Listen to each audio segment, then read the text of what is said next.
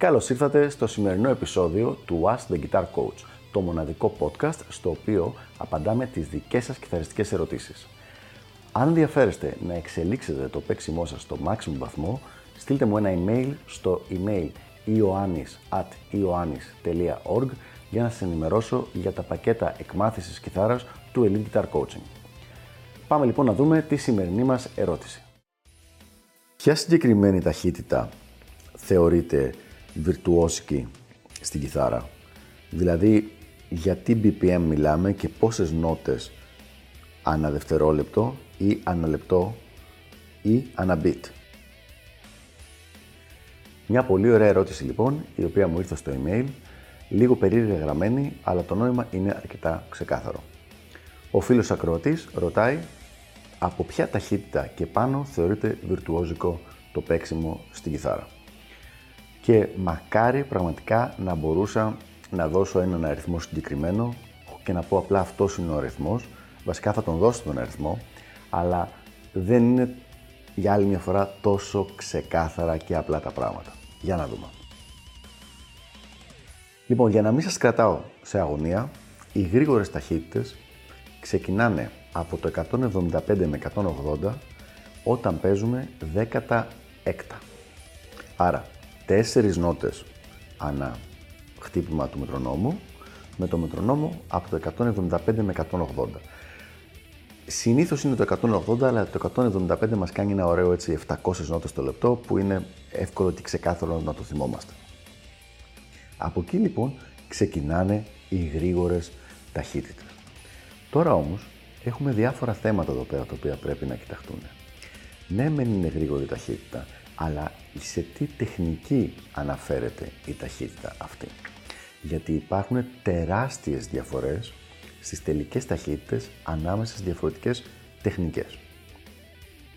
Για παράδειγμα, αν μιλάμε για alternate picking, μια ταχύτητα της τάξης του 180-190 είναι πάρα πολύ καλή, πάρα πολύ γρήγορη. Γενικότερα, για να δώσω ένα range, ένα εύρος, να μην πω απλά ότι από εκεί ξεκινάνε, οι πολύ γρήγορες ταχύτητες στην κιθάρα παίζουν από το 180 όπως είπαμε, 175-180 μέχρι το 230 maximum 250. Εκεί δηλαδή στο 250 ο άλλος θεωρείται πια ότι όσο αφορά το θέμα της ταχύτητας τουλάχιστον είναι world class, είναι βιρτουόζος παγκοσμίας ε, κλάσης ας πούμε.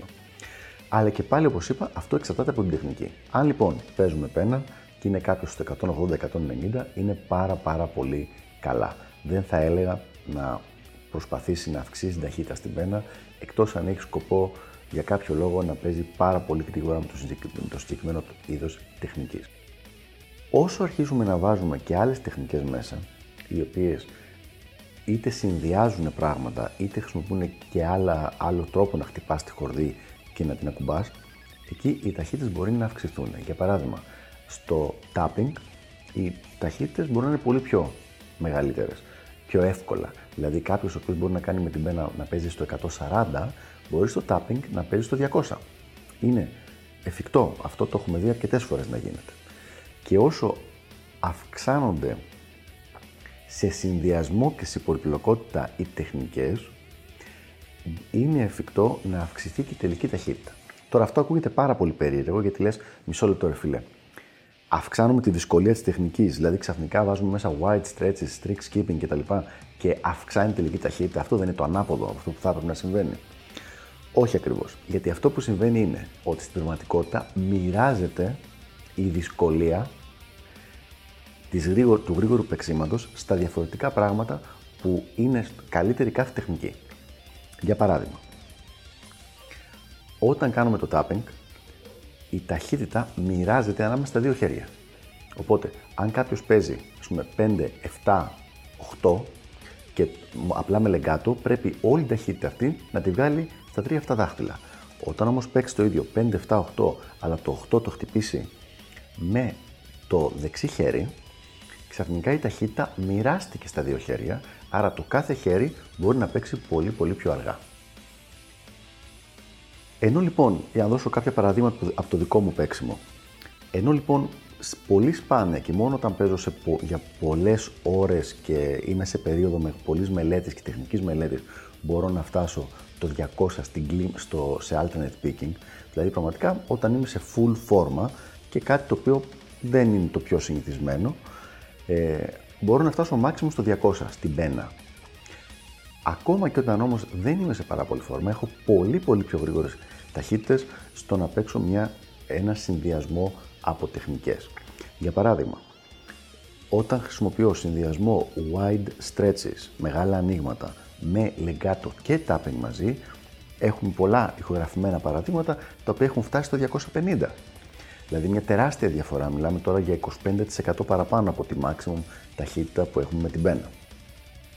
Οπότε λοιπόν, με αυτό εδώ το πράγμα καταλήγουμε, με αυτά τα δεδομένα, ότι ναι, μεν οι γρήγορες ταχύτητες ξεκινάνε από το 180 στα 10 αλλά είναι πάρα πάρα πολύ technique specific. Δηλαδή, εξαρτάται από την τεχνική που χρησιμοποιείς, σε σημείο που θα έλεγα ότι είναι λίγο άδικο να λέμε για μία τελική ταχύτητα η οποία να δείχνει ότι ο άλλος είναι βιρτουόζος χωρίς να αναφέρουμε την τεχνική δίπλα της.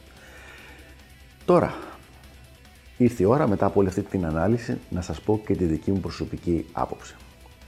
Η άποψή μου είναι η εξής.